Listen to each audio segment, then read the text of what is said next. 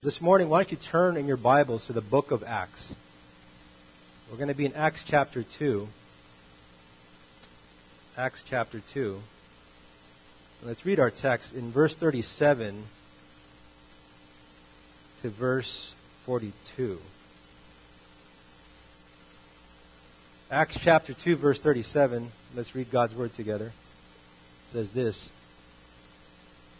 Now, when they heard this, they were pierced to the heart and said to Peter and the rest of the apostles, Brethren, what shall we do? And Peter said to them, Repent, and let each of you be baptized in the name of Jesus Christ for the forgiveness of your sins, and you shall receive the gift of the Holy Spirit. For the promise is for you and your children, and for all who are far off, as many as the Lord our God shall call to himself. And with many other words he solemnly testified and kept on exhorting them, saying, Be saved from this perverse generation. So then, those who had received his word were baptized. And there were added that day about 3,000 souls. And they were continually devoting themselves to the apostles' teaching, and to fellowship, and to the breaking of bread, and to prayer. Let's pray. Father, we approach this text, we're just struck at how you work in the lives of your people. It's hard to believe that 3,000 souls could be saved, let alone in one day. And yet you clearly show that you are able to do it. Mankind cannot produce this. Methods cannot produce this. Only you can do this. That's why I pray Help us to understand what this means and how we can apply this to our lives. I pray that you would work in our midst, in our assembly, to produce such extraordinary growth like what we've just read.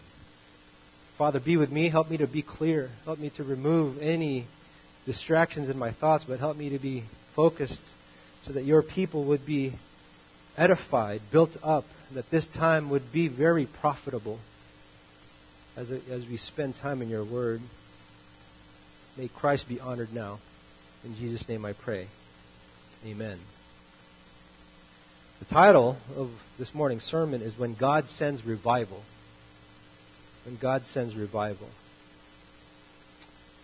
On February 8th, 2023, a chapel service was held in Asbury University that continued nonstop for 15 days straight.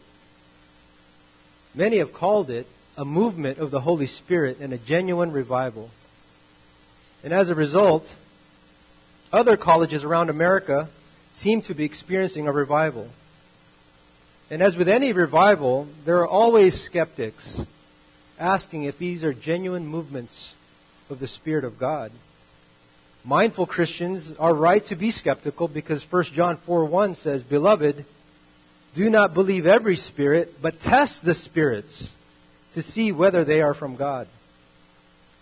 So I, I will reserve my comments about Asbury towards the end of the sermon, but I want us to address the topic of revival, of when God sends a surprising work, an amazing work of adding souls into his kingdom.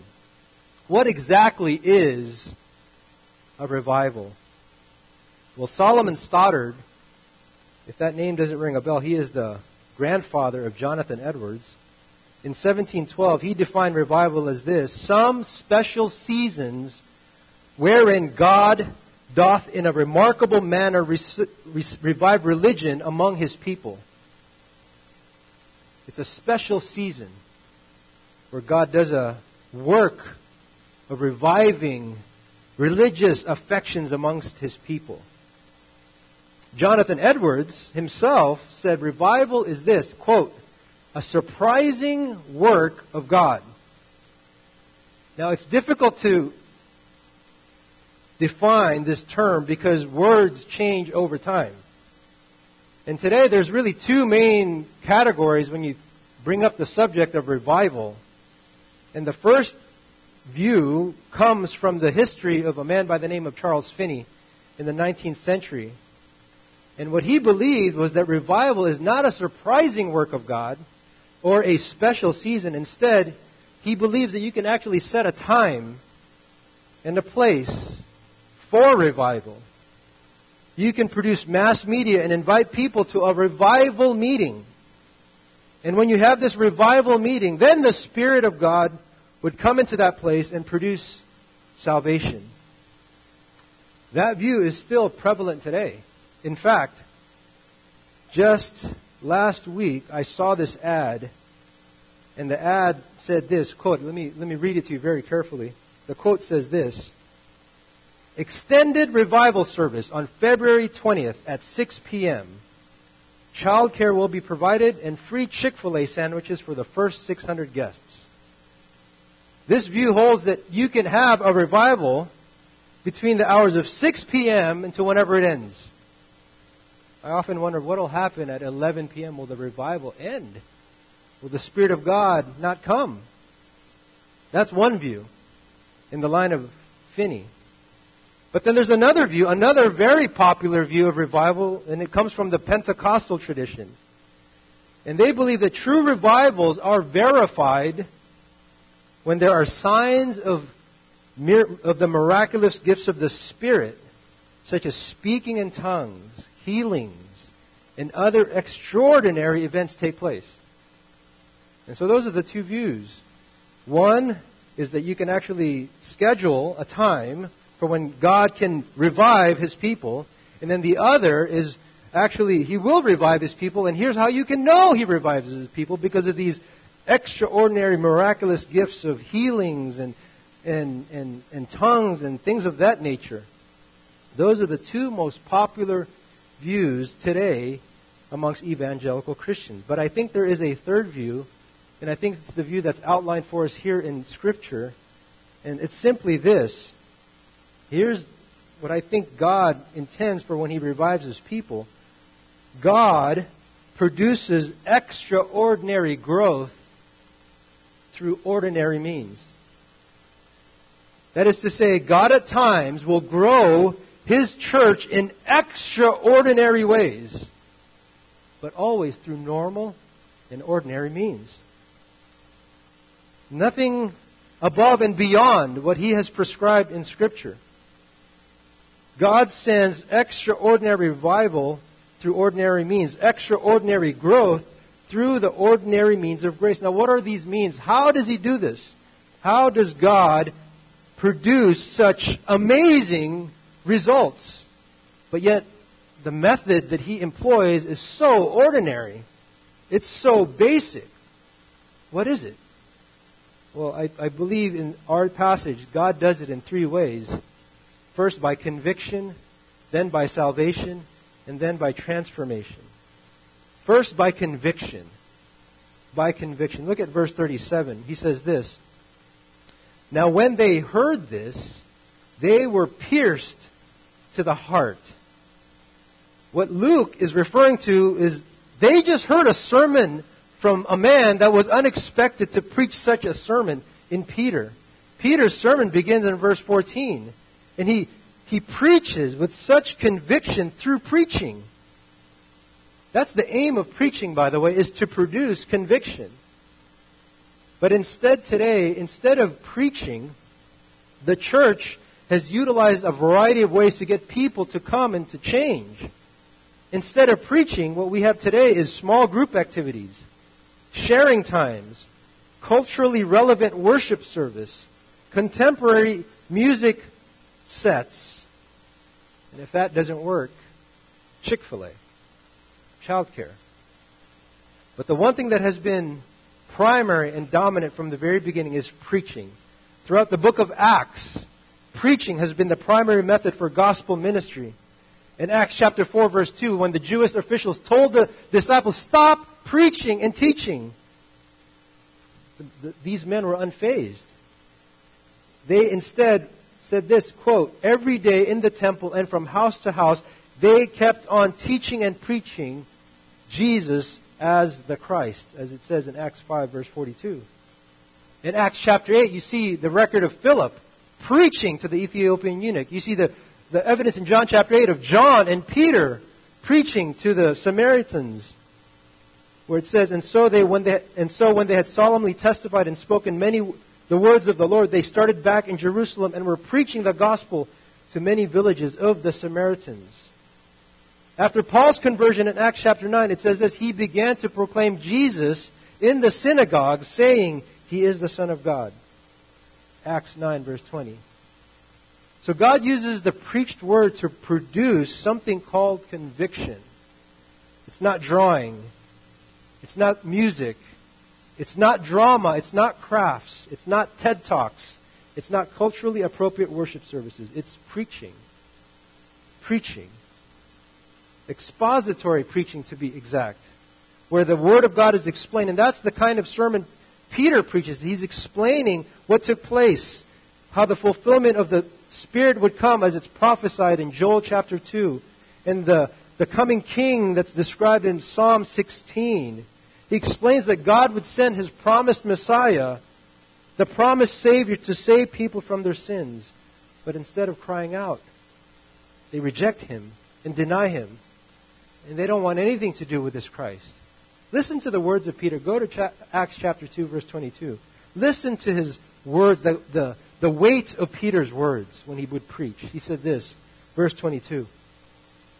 Men of Israel, listen to these words. Jesus the Nazarene, a man attested to you by God with miracles and wonders and signs which God performed through him in your midst, just as you yourselves know. This man, delivered up by the predetermined plan and foreknowledge of God, you nailed to a cross by the hands of godless men and put him to death. And God raised him up again, putting an end to the agony of death, since it was impossible for him to be held and held, to be held in its power. You see, when people would hear preaching like that, it says that they were pierced to the heart. There was a, a result of such preaching that there was fear, that their heart was pricked, their conscience was pricked, and their, their heart was cut. The New English Translation Bible has a footnote saying that that phrase, pierced to the heart, is an idiom, which means there was an acute emotional distress. That's a fancy word for they panicked when they heard this. Now, why would they have such conviction? Because this is what happened. They disobeyed the Christ that has come. The Christ that has come, they rejected him, they rebelled against him, they denied him, and then in the end they killed him. And here's what scared them to death. They thought they killed him, but they discovered that God raised him up from the dead. And if God raised him up from the dead, that means God is going to judge them again. God is going to hold them account. God is going to find all who rejected his son and hold them into account. And so it's no wonder they would say, Brethren, what shall we do? What are we going to do? It's the same question that the Philippian jailer said to Paul in Acts 16 when he said, Sirs, what must we do to be saved? Preaching is not necessarily about producing a decision. Oftentimes, when, we, when, when preaching takes place, there's a, a desire for people to make a decision. Come to Jesus. Come now. Come up to the altar. Or whatever the case may be. Put your hand up and pray this prayer. Preaching is not so much about a decision. Preaching is impressing upon the, the, the Word of God so that conviction is produced. It's something that you and I cannot produce in the hearts of people. We need the Spirit to do this. This is why Jesus said, I'm going to send my Spirit, and He will convict the world of sin, righteousness, and judgment. Go to 1 Thessalonians. Go to 1 Thessalonians 1. And let me show you the kind of power that comes when the preaching of the Word of God comes with conviction. 1 Thessalonians chapter 1 verse 5 says this. Listen carefully to what Paul is saying. He says, For our gospel did not come to you in word only, but also in power and in the Holy Spirit and with full conviction, just as you know what kind of men we prove to be among you for your sake. there's conviction. Preaching is not about getting people to pick Jesus among other choices that you have left in, in, from other gods, or to pick Jesus so that he can help you in some capacity. Preaching is not about persuading people to choose Jesus because he's somehow going to improve your situation. Preaching, in large part, is about the gospel that is declared to sinners who have fallen short of the glory of God and who cannot save themselves. And so God shows that His wrath is coming for sinners. And so the only way out is through Jesus Christ. And so the, the sinner brings, is brought to conviction. And so they cry, help. Oh God, help. Because sin must be impressed upon the heart. Sin must be exposed in the heart so that the weight of sin produces the spirit begotten conviction so that one will cry out for mercy. What shall I do to be saved? That's the goal of preaching, is to produce that kind of conviction. Now notice what else happens. There's conviction. And then there's salvation that comes. Look in verse 38. He says this. Back to our text in Acts 2. And Peter said to them, Repent and let each of you be baptized in the name of Jesus Christ for the forgiveness of your sins. What happens when a person is convicted? How are they saved?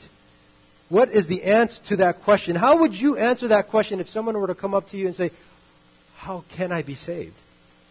Wouldn't that be wonderful? In the middle of a sermon, someone just stands up, Please, I need to know how to be saved. What would you say? Here's what Peter said He said, Repent. His answer was simple repent. What exactly is repentance? Repentance is the grace of God given to a sinner whereby he realizes his grievous sin against God while apprehending the mercy of God, causing him to hate his sin enough to turn from it and follow God, endeavoring to walk with him and according to his word. See, the reason people repent, because there's two things that they see for the first time. They've never seen this before. They see themselves for truly who they are, a sinful creature, against another thing that they've never seen before, the holiness of God.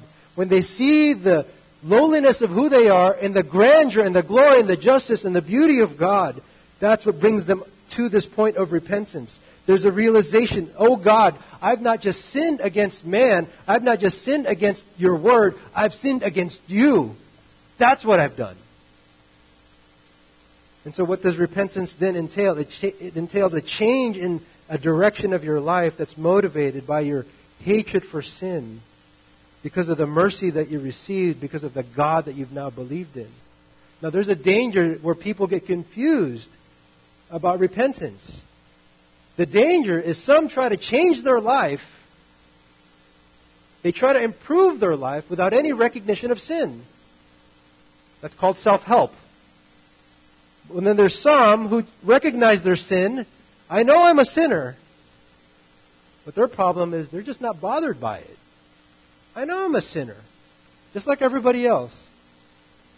But the thing is, they don't hate it enough to turn away from it. And then there's others, they, they, they will believe God. They, they love God. They say they love God.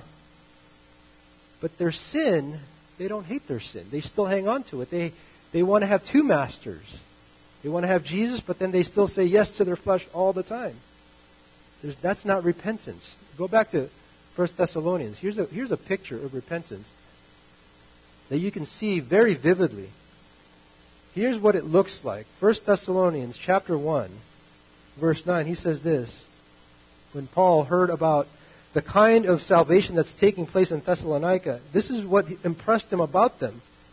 He says this in verse 9 For they themselves report about us what kind of a reception we had with you, and how you turned to God from idols to serve the living and true God. You see, they turned. They turned to God. That's hatred of their sin to leave it behind, that they would leave it and turn to God. And then they would serve God because of the mercy that they received. Now I, because of what you've shown me, the mercy that you've shown me in Jesus Christ, what can I do but serve you, Lord?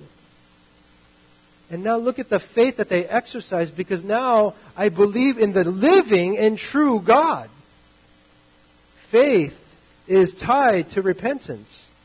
They, they believe in this God, and because they believe in this God, they want to follow this God and leave behind this life of sin.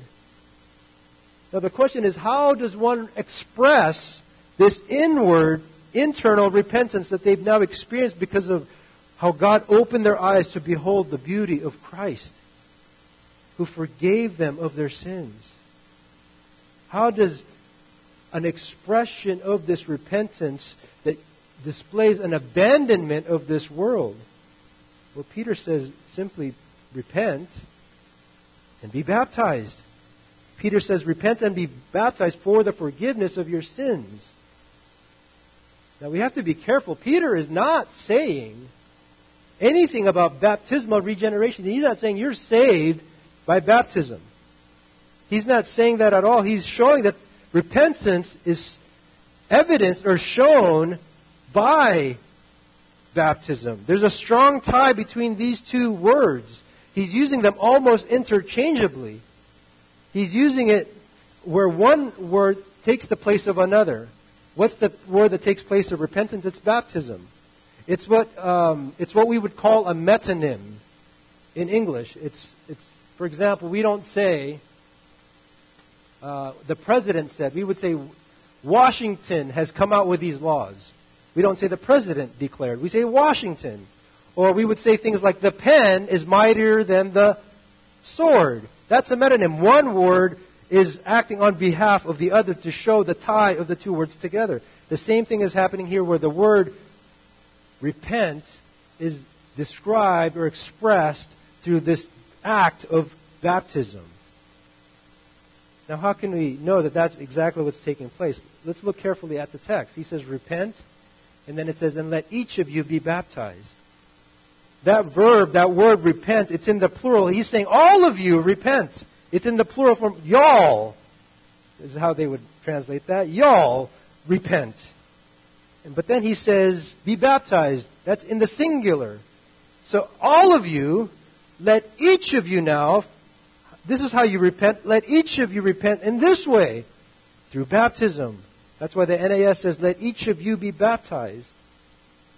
Now, for the Jewish hearer, they're thinking, baptized? I've already been baptized. Baptisms were taking place all the time in the, in the ancient world. There was the baptism of the Jews through, through purification. There were baptism of uh, purification rites. And then there was also baptisms with John the Baptist. They were getting baptized all over the place. And so they thought that, well, the, the Jews thought that the only ones that need to be baptized are those that are non-Jews who are entering into Judaism. They're the ones that need to be baptized. And God, through Peter, saying, No, no, if you accept Christ, none of those baptisms mean anything. The one that I want you now to be joined to is Jesus Christ and to be baptized in His name for the forgiveness of your sins. Let each of you be baptized. Make Christ your own. This is the decision you must make. Your family cannot make this decision. You cannot do this corporately. As a people of Israel, you can't do this corporately. Individually, as you come to saving faith, you be baptized. This is a break from your former thoughts and views of baptism. All of that. There's a break from all of that into now being joined to Christ. You're attaching yourself to Jesus Christ in this one act. It's a picture of repentance, isn't it? You're showing that I'm breaking from this world, I'm disconnecting my life and direction from this world, and I'm reconnecting it to Christ or connecting it to Christ. It's a redirection. The tie between repentance and baptism is that baptism is the outward expression of this inward repentance. And this is the way God, how God wants you to demonstrate that break. To be immersed. To be joined to Christ. To show that there's a break in your allegiance from the world and you now have a new allegiance to Christ. It's an expression of your repentant faith. And as I said, this is something that individuals must do. Parents can't make their children be baptized. Children can't be baptized for the sake of trying to please parents. It's something that individuals must do. Because salvation is an individual decision of every single person must exercise by faith and repentance. And demonstrating that repentance in baptism. But baptism is not what saves you. Here's what saves you. Look at verse 38. What is it that's able to save you? It says, You are to receive the gift of the Holy Spirit. It says, And you shall receive the gift of the Holy Spirit. What, what Peter is saying is, there's things that are taking place the moment you're saved. The Spirit is coming. You're, you're repenting of your sins. You're exercising faith. The way you demonstrate that is you're being baptized. What Peter is saying by the promise or the arrival of the Holy Spirit, he's saying the promise that was made in the Old Testament is now being fulfilled in you through the coming of the Holy Spirit. It's the promise that was made back in Jeremiah 31 when God says, I will forgive their iniquity and their sin I will remember no more. It's a promise of the old, in the Old Testament, of the new covenant that was coming. The promise of forgiveness of all sins is coming. That's one part of the promise. And the other part of the promise is in Ezekiel 36, where God says, And I will put my spirit within you and cause you to walk in my statutes. And you will be careful to walk in my ordinances. Why is it, how is it, more is a better question, how is it that you can repent? How is it that you can exercise faith? Ezekiel 36 says this, because I put my spirit within you, and as I put my spirit within you, you will be careful to observe my commandments. Because God puts his spirit within you. And this is the promise that God says he's given to you. The promise of the Holy Spirit is going to come to you as you receive him in faith and repentance. That's the promise. The promise is the Spirit, the gift of the Spirit himself, and the promise of forgiveness of all your sins. Now look at verse 39. He says, For the promise is for you and for your children. Now let me, let me just stop there. The promise is for you and for all your children. There's been some misunderstandings of this verse. Some have taken verse 39 as the key verse for infant baptism. They see the promise of the covenant in the Old Testament, where they see the promise of the covenant given to Abraham and his seed, Abraham and his children, and the sign of that covenant was through circumcision. So the, the adult and the children were circumcised. That's the sign. And so they see that sign continuing on in the New Testament, but the sign has changed. Instead of circumcision, the sign is now baptism. And so when they see this phrase, the promise is for you and for your children, they're thinking, oh, if I'm to be baptized as a, a parent, then my children needs to be also baptized as a sign that they're now into the covenant. Now, respectfully, I am not at all persuaded by that interpretation, that this is a text to validate that children, babies, more precisely, are to be baptized. Instead, what Peter is saying is not so not about infant baptism at all. He's talking about the scope and the availability of this promise. To who is it for? Who is this promise for? Who is it given to? In verse 39, here's three groups of people that he says. Look closely. There's three groups of people that he says that it's for. The first group is it's for you. This promise is for you. Right now, as you're hearing the preached word, you can be saved right now. It's for you. Who else is it for? It's also for your children, that is to say, the, your generations after you. The scope of the gospel it will not end with you, it will go beyond you all the way to your children and generations after you. Remember, he's talking to the Jews, to your generations after you. And then not only is it for you, there's also a third group. The third group is for all that are far off. All that are far off, meaning all that are beyond your people. All the scope of this promise is so expansive, it's not limited to you, it's not limited even to your generation, but it's as far off as you can imagine the gospel will go forth. Now, how can I check? How can we verify that is the meaning of this passage and not infant baptism? How can we for sure know that that is the meaning that there's this promise is going to go forth in those three groups, starting with you, here, and then for your generations to come, and then for those that are far off? How can we verify that is the interpretation? Well, go to Acts chapter 1. Verse 8. And this is how we can check. Because Acts chapter 1, verse 8, Jesus is explaining that when he departs, he's going to send the Spirit with power.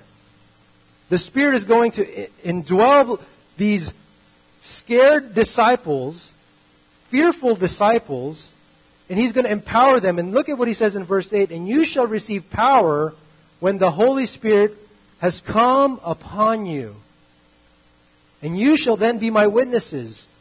Notice the locations. Starting where? In Jerusalem. That's you right now. In Jerusalem. And then as you continue to have children and your children dispersed, they're going to go where? To Judea and Samaria. They're going to, they're going to move around, leave. They're going to intermingle. They're going to mix. And then it's going to go even beyond the Jewish people. It's going to go to the remotest part of the earth. The gospel is so powerful that it's going to leave the borders of Israel and go to the far off places, the remotest part of the earth, to the Gentiles. That's you and I. The scope of the gospel is so powerful, it's not limited to just one group of people. It goes beyond to the most far off people. And that's encouraging. Because when I think about who can be saved, and I think of, I see a person lost in their sin, and I wonder, they're too far off. They're too far gone. It's impossible for them to be saved. But according to the Word of God, it's not just for you, it's not just for your children, but for all who are far off. No matter how far and distant they may be from God, God can save them. The scope of this gospel is available to all men, all women, children of all ages. That's why it's called good news. It's not just limited to a people. Ethnic boundaries are going to be broken. God is pursuing for himself a people from every tribe, from every tongue, and every nation. That's the scope and availability of this gospel because Christ is so glorious. He doesn't want to show his glory just to one people group. He wants to show it to all people groups. That's the power of the gospel. That's the glory of God being displayed as the gospel is going forth. He wants to show his glory through all nations, to all the nations. Notice the origin of this. How can, how can this, how can this work? How can people be saved? How can they repent and, and come to saving faith? How, how are we to do this? It says in verse 39 uh, at the very end, how is it that they are to receive this promise?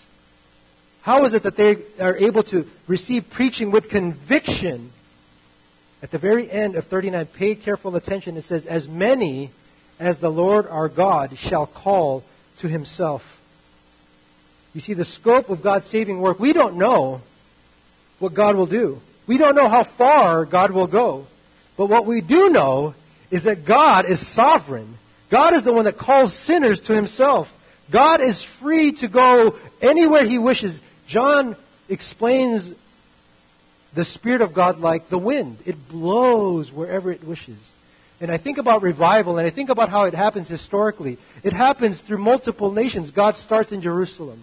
Explosion. Then he goes forth out beyond the skirts of, of, of Jerusalem onto Rome, the Roman Empire. There's a, there's a mixture of Christianity. Christendom is birthed in Rome, and then it goes throughout Europe, and then it leaves Europe because of their corruption, then it transports the gospel from there all the way to the lands of the United States, and from the United States goes through all the nations of all the world, and then it goes from place to place. No nation is secure or guaranteed revival. God is free to move anywhere He would wish. There's revival taking place in countries that you would not imagine is, is possible in the Middle East, in, in, in the Asian countries of China and in Korea, people are being saved. How? Through preaching. Preaching with conviction that brings sinners to their knees and crying out, Oh God, help. This can't be produced. You can't set a limit and say, God is going to come on Monday because that's when we're meeting. And then it's going to end at 8 o'clock because we start at 6 p.m and it's going to end at 8 p.m. It, you can't put a time limit on God because God is sovereign and God is free. and he will save as many as he desires. He is not bound to our methods. He's not bound to our timelines. He's not bound to our ethnicities. He's not bound to our culture. He's not bound to our laws. He's not bound to our trials. That means no matter how wicked and sinful our government will instill laws against Christianity, he's not bound by that. God can use wicked men to save wicked sinners. He can save whomever and whenever he pleases because he is completely sovereign, as many as he will call to himself. You know what that means? That means he can save you right now. That means He can save you right now. If you don't know the Lord, that means He can save you right now. You don't have to wait for a revival meeting. You don't have to come to an open house. You don't have to come to a special meeting. You don't have to come to a special fellowship group night where the gospel is going to be preached. That means you can be saved right now where you're sitting if you don't know the Lord. You can come and repent of your sins and trust Christ as your Lord and Savior. You can do it right now. As you sit there listening. No timeline. No revival schedules. Has God placed conviction in your heart? I don't know. I don't know your life circumstances. I don't know what week you've had. But God does. So he uses the voice of imperfect men like myself to preach his perfect word to sinful hearts that would produce conviction that salvation would be born. And lastly, notice what else he does when, when revival takes place. He doesn't just save people. He doesn't just save them and leaves them. He doesn't just save his sheep and then leaves them. He's not that kind of shepherd. He's called a good shepherd. He will then gather them. He will take them into his, to his fold. And look at what he does in verse 40. Notice the transformation that takes place in the lives of these people that are now saved. In verse 40, he says this, And with many other words, he solemnly testified and kept on exhorting them, saying, Be saved from this perverse generation. And that phrase, and with many other words, he solemnly testified, that's just, you know, that's just, that's the problem of every preacher. They say a lot of words. And so Peter's just saying, or Luke is just saying, he, he kept on talking. What I'm writing here is way more than what I'm actually recording. But here's the gist of what he's saying. He kept on exhorting them. He kept on pleading with them. He kept on asking them, come, be saved from this perverse generation. He's, can I say this? He was being very politically incorrect in his preaching. Did you know it's okay to be offensive? It's okay to offend people with your heralding, with your teaching. Now, you can offend with the gospel. The gospel is offensive enough. I don't mean to say you can be rude or be a jerk when you're preaching the gospel. But in the gospel, in the message of it, as you speak it to people, it will rub them the wrong way because it goes against all of their propensities. It goes against all of their thinking. It attacks the very strongholds that their minds are held captive to, which is the direction of this world. And so it offends them. And here, Peter offends them with these words Be saved from this perverse generation. Now, why is this generation perverse? Why is it perverse? Why would Peter say that? Why was it that at that time the people were described as a perverse generation? Was it perverse because of the LGBTQIA plus movement? Was it perverse because of the abortion laws of his day? Was it perverse maybe because of the grooming laws and for sexual perversion that was taking place? Was it perverted because of the rampant cultural Marxism and wokeness and social media and vaccination confusion, anti homeschooling laws? Was that why it was called a perverse generation? You're getting my point. I don't think it was any of those things. The reason they were called a perverse generation was simply this because they rejected and rebelled against Christ. That's why they're perverse. You see, God evaluates every nation, every people group, every culture on one condition. Will they embrace or reject my son. Look at Psalm 2. Go, go turn in your Bibles. Go to Psalm chapter 2. Notice why is it that the nations are so angry and so hateful of God? Why are they in such an uproar? The answer to the question of the one who wrote Psalm 2 is, is this. Why?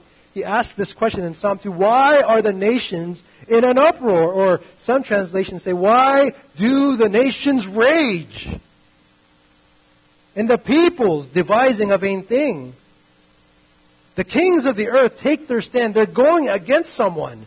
The kings, the rulers, you can think the presidents, the leaders, the congressmen, the politicians, they're taking their stand. And the rulers, they're counseling together. They're, they're, they're providing a cohort, uh, an association, a coalition. Against who? Against the Lord. And against His anointed, His Messiah. Against His Christ. That's why the world hates Christ. They want Him removed because they want to establish, establish themselves as their own king. That's why every generation will always have its share of perverseness, because every generation will always be anti-Christ, against Christ in every generation. It was true then in Peter's day. It was true then in the early church. It was true all the way to this generation. We, along with the people in Peter's day, are a perverse generation. And notice what God wants to do. He wants to save you from that. He wants to save you from that. This is the kindness of God. He wants to remove you from that so that you will not face the wrath of His Son. To remove you from the judgment to come. He wants to save you. That is to transform you from this generation. And so what happens to those that are saved? They receive His word, verse 41. So then those who had received His word, that is, they exercise faith, they receive the truth, the reality that tells them who they are for the first time, a sinner in need of God's grace and the realization that God alone in Jesus Christ is able to save them. They receive that word and to demonstrate that faith, to demonstrate that allegiance to Christ, it says again, be baptized. And then they were added that day 3,000 souls. You see, the picture of this is startling. 3,000 in one day. I, I, I long for one person to be saved. I long for a couple, maybe. But to imagine 3,000 in one day. I feel as though my faith is so weak that I can't imagine that ever happening. But here it says God can do it. If anyone can do it, God can do it. And it says that when they were saved, it says they were added. They were added. Added to what? In that day they were added. Added where? It says they were added that day about 3,000 souls. Someone was taking a record of all the people that were saved. There was some kind of attendance record. They were added for the first time to the first church in Jerusalem. They were added to a church because God knows that by design, people cannot be left on their own when they're saved. They need to be added to a place where they can receive a shepherd who will shepherd them, an elder, a pastor that can watch over them, protect them, nourish them. You see, the love of God, in, when He revives people, when He saves people, He doesn't leave them to themselves. He adds them to churches. And in this instance, he adds them in this explosion of salvation that takes place. He doesn't just save them, but he cares for them by transforming them and putting them into a church. That's what happens when true conversion takes place. Now, let me pause for a moment and think about the conversion of 3,000 souls. When you hear of revivals today, when you think of mass revivals, oftentimes it's people that are counted because they raise their hand. I've been to those meetings. I've seen that when um, someone will stand up and say, "Everyone, bow your heads in prayer." And if you would like to receive Christ, raise your hand. Or some would say, "Why don't you come on up?" And so they count them. That and so when you walk up, or when you raise your hand, oh, that person is saved. That's the mark of. That's how we know that person was saved. Hey, they came up to the altar, or hey, they raised their hand, or hey, they pre- professed to know Christ. The 3,000 that were saved in that day, this is not the kind of salvation that we think of today where it's kind of like a momentary thing, like a summer camp type of high that you, we all have experienced, uh, a momentary excitement, a momentary decision to follow Christ. This was born out of a conviction of their sin. And they knew that if they were to be saved, that meant that they would have to repent, leave family behind, join and be identified with this new religion that no one's ever heard about. It was called the Way, and following this guy, this man from Nazareth, who's dead and came back to life. That's pretty radical. And what that meant was now their allegiance would no longer be to Rome and to Caesar. Their allegiance would now be to Christ. What fascinates me about the 3,000 souls here is how difficult Peter made it for them to be saved. He could have just said, Let's pray. How shall you be saved? He could have just said, Let's pray now. Pray, pray this prayer with me. Dear Jesus, dear Jesus, I believe with all my heart. I believe with all my He could have led them in that kind of prayer, but that's not what he says. He made it almost difficult. Repent. Be baptized. Why? I've been baptized already. Be baptized. Each one of you. It seems as though he's making it difficult. Now, when I think about how churches today, how the movement of our times today, it's the very opposite. It seems as though Christianity today is making it so easy to be a Christian. It's making it so easy to be saved or to, to, to, to know Christ. Last year, about the, uh, around the summertime, I started noticing ads as I'm watching my my football games when I was watching my 49ers on, on their hot streak. And as I'm watching the, the games, and as I'm watching, I'm starting to see these ads pop up. He gets us. He's, he gets us ads. And it's, a, it's kind of this modern day version of a, a type of Jesus that's very radical. And not only did I start seeing it on TV, I started seeing ads in billboards as I'm driving on the freeway of these ads called He Gets Us. And the movement of He Gets Us is portraying a version of Jesus where He gets us. That is to say, He understands us. He understands our anxiety. And they describe Jesus in this way He's anxious like us, He has problems like us. He has imperfect, quote, coping mechanisms like us. He is, quote, a refugee just like us. And so come to this type of Jesus because he gets us. They're opening up a version of Jesus that is completely foreign to the New Testament, and he's one who wants to receive them and open up the gospel, making the gospel so watered down and so open. When when I read my Bible, when I read my Bible, I don't see a very wide gate. I don't see a very open gate. Wasn't it Jesus that says, if anyone wishes to come after me, he must deny himself? take up his cross daily and follow me. That is to say, you must die to yourself. Matthew 16, verse 24. In one of Jesus' most famous sermons, he said this Enter through the narrow gate. For the gate is wide and the way is broad that leads to destruction, and there are many who enter through it. But there's another gate, for the gate is small and the way is narrow that leads to life, and there are few who find it. God wants to make certain that you know what you're getting into. You need to count the cost of what it means to follow Christ. It means a complete denial of self, dying to self, dying to your old self, and living for Christ, rejecting sin, turning around because of the God that has now shown you mercy, that God who has now shown you the punishment for sin has been removed through the person of Jesus Christ, who becomes your substitute, who takes your place. And when that takes, when that is born in your heart, when that spirit-born conviction takes place in your heart, you receive His word and you repent in faith. And you know what it means to be saved. It means this. It means, as a Christian, my life may not get better. My life will actually mean more trouble. And it began with these 3,000 who made this profession of Christ because what it meant was this. They were changing their allegiance instead of to Caesar, they would say in, in those ancient days, they would say, Caesar Kurios. Caesar is Lord. That's what, that was the expected phrase, the expected allegiance of all the citizens of that region because of Rome and the Caesars that would rule them. They would no longer say that, but instead they would say this new phrase. They would say, Iesu Kurios.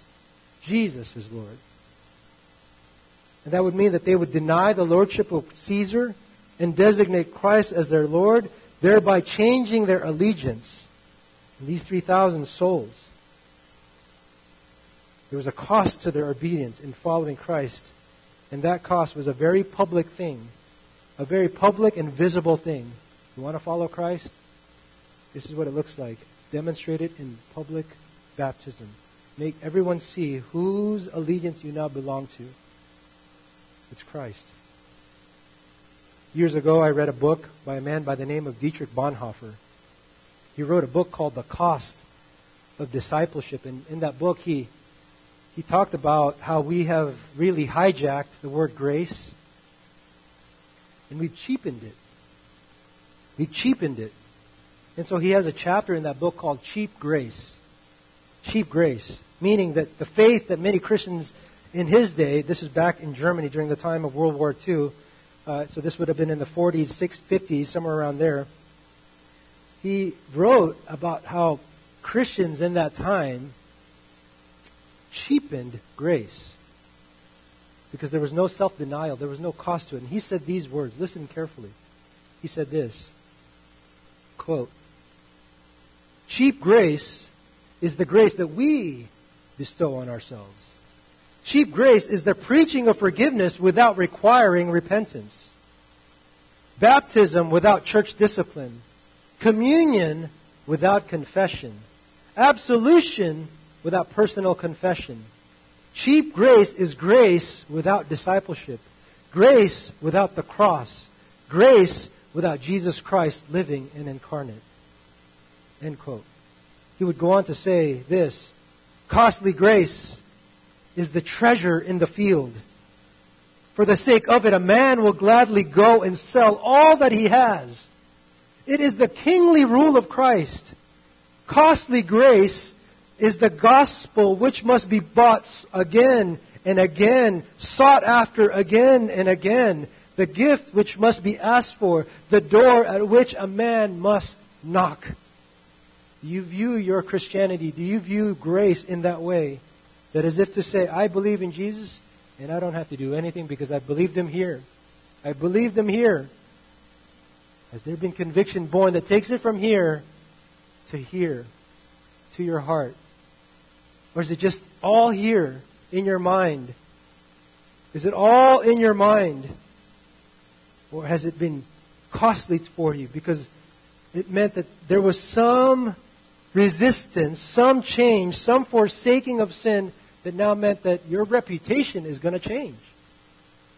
Your reputation of the past, of fitting into this generation, that this perverse generation is going to be changed. You're no longer part of that crowd. You're leaving that crowd behind. And instead, you're going to follow a new crowd. You're going to be joining this ragtag bunch of nobodies, uncool people that dress weird, that talk funny, that sing songs about the blood, that, that, that come to church all the time, and they have these books called the Bible, and then they give their money away, and they, they open up their homes to weird people. That's what happened in the, new ch- in the church. That's, they were so radically changed. And they said, let goods and kindreds go, this mortal life also. It doesn't matter. I don't care about that reputation. I care about what Christ thinks of my reputation. I, think of, I, I care more about what he thinks of me than what the people think of me. That's repentance. There's a fear of God. I, it's no longer a fear of man. I no longer think I'm afraid of what people think of me. I don't, I'm not, I don't, I'm not concerned about the reputation that I had with my friends. I'm not concerned about the reputation I had with society, my prestige, my position. None of that matters. All I care about is this. What does God think of me? What does God think of me? And what does God think of me and my love for His Son? Have I listened to His Son? Have I obeyed Him and Him alone? Because His Son is that treasure in that field, as Bonhoeffer said, and I will sell everything I have to pursue Him. I will give everything I have for Him. I will forsake even family, even mother and father. Jesus said He came to families not to bring peace, but a sword to divide families. Because there are some families he was going to say, don't do that. Our family never does that. Our family stays home on Sunday. Jesus says, I'm going to divide that family because one of those families, one of those members of the family might get saved and they might have to say, no, dad. No, mom. I think I want to go to church today because I want to hear God. I want to hear my Savior preach the Word of God to me because my soul needs it. And you know what, mom? I think you need to hear it too. Jesus came not to bring peace, but a sword. That's what he has come to do. He transforms people. He changes them. And notice the kind of change that happens when you're truly saved. Verse 42 says, This is what happens to them. And then, look how, and they were continually devoting themselves to the apostles' teaching, and to fellowship, and to the breaking of bread, and to prayer the change that happens is unmistakable. Unmistakable. There's a hunger for the new child of God to the Word of God. I, I, I just can't help myself. I want to know more. Would you teach me more? What does this, what does this mean? It's kind of like the, the Ethiopian eunuch. What does this mean? I don't know what the book of Isaiah means. What does Isaiah 53 mean? Philip comes along. Let me tell you what it means. And he preaches Jesus to him. Please help me understand. I want to know. There's a hunger for truth. The first thing, the first evidence, the first mark of the life of a new believer is that there's a drawing to truth. They want to hear apostolic preaching and teaching. It says they were continually devoting. That's a military term. That means to stand by. It's what Jesus said, stand by and make sure the boat is ready in Mark chapter 3 verse 9. Stand by and get ready. It's the same thing when a person is saved. They're always on standby as a soldier ready to go because they have the word of God longing for it. They want to hear from it. There was a genuine desire and hunger to know the things of God. Secondly, there's a devotion to each other. It says that they had fellowship. Not only was there a hunger for the apostolic teaching of truth, of hearing the Word of God, but there's a longing for fellowship. And that's a common word for us today as Christians when we think of gatherings, hospitality, home fellowship groups, we think of potlucks, we think of fellowship and that sort. And those are indeed opportunities for fellowship. And the, the words do tend to change over time. The original meaning of fellowship meant simply this it's a common life that was shared together. A life that was shared together with God. It was a type of life where everything was shared. Nothing was held onto, but it was given because your love for God and your love for neighbor was so great that you did not want to hold on to your stuff anymore. You wanted to give it out. It wasn't just a single life, but a partnered life. And here's one of the things you might want to ask yourself if you're wondering if you're saved or not. Do you love people? Do you love God's people? Or do you find yourself, I, I, I just like the teaching. Oh man, they teach well over there. But you know, I don't, I think I want to keep the weekends to myself. I, I want my evenings free. I want some me time. I want some me time. I want my time. But here, there was a, a longing, a desire. They were fellowshipping with one another. A desire for this common life to experience life together, a new life together in Christ. And then thirdly, there was a continual devotion to the Lord's table. They were breaking bread. They were breaking bread. I believe that the meaning of that is really they were gathering because the size of the church at that time, remember, it was an explosion. There was an explosion. They couldn't all fit in one place. 3,000 people. Imagine this place having 3,000 people. That sign says, I don't know, I can't read it, but there's a seating capacity here of this place. 3,000 wouldn't fit here. So what they would do is they would go from house to house breaking bread, probably because that's how they would administer communion, taking the Lord's table together along with a meal. And so that was a desire to remember the Lord in communion regularly and spend time in remembering the, what the Lord commands, the Lord commanded them to do. Do this in remembrance of me. And then lastly, a continual devotion to prayer. And these weren't just individual prayers, but always corporate prayers. Notice it was it's always in the plural. They were continually. They all together were praying corporately. Because part of the love for God and love for the family of God is to continually be praying. Praying for what? For each other. For the needs of the church. For the gospel to go forth. For the preaching to go forth with power. And there's something that's really odd that happens to Christians when they get saved. They really clump into these little cliques. They, they just can't separate from, the, from each other. And I, and I see that, and I love that, because that's what it was like when I got saved. I remember when I got saved, I was always be around people and staying up late at night at people's houses. And I find myself seeing the same thing with my kids. They stay up late at night and invite their friends to our house. And I unfortunately sometimes have to kick them out of my house. And I do that out of love. If I've kicked you out of my house when it's so late at night, I do that out of love because we have church the next morning. But I do. It's, it's, it's beautiful to see there is a longing for Christians to be together because of their love for God and love for Christ. Let me say this in conclusion. With all the talk about church growth and revivals, one thing is certain God will cause the growth. God is going to do it, not us. Not our plans. I'm not sure what will become of Asbury University or the colleges right now that are experiencing this revival. One thing I do know, Asbury revival has ended.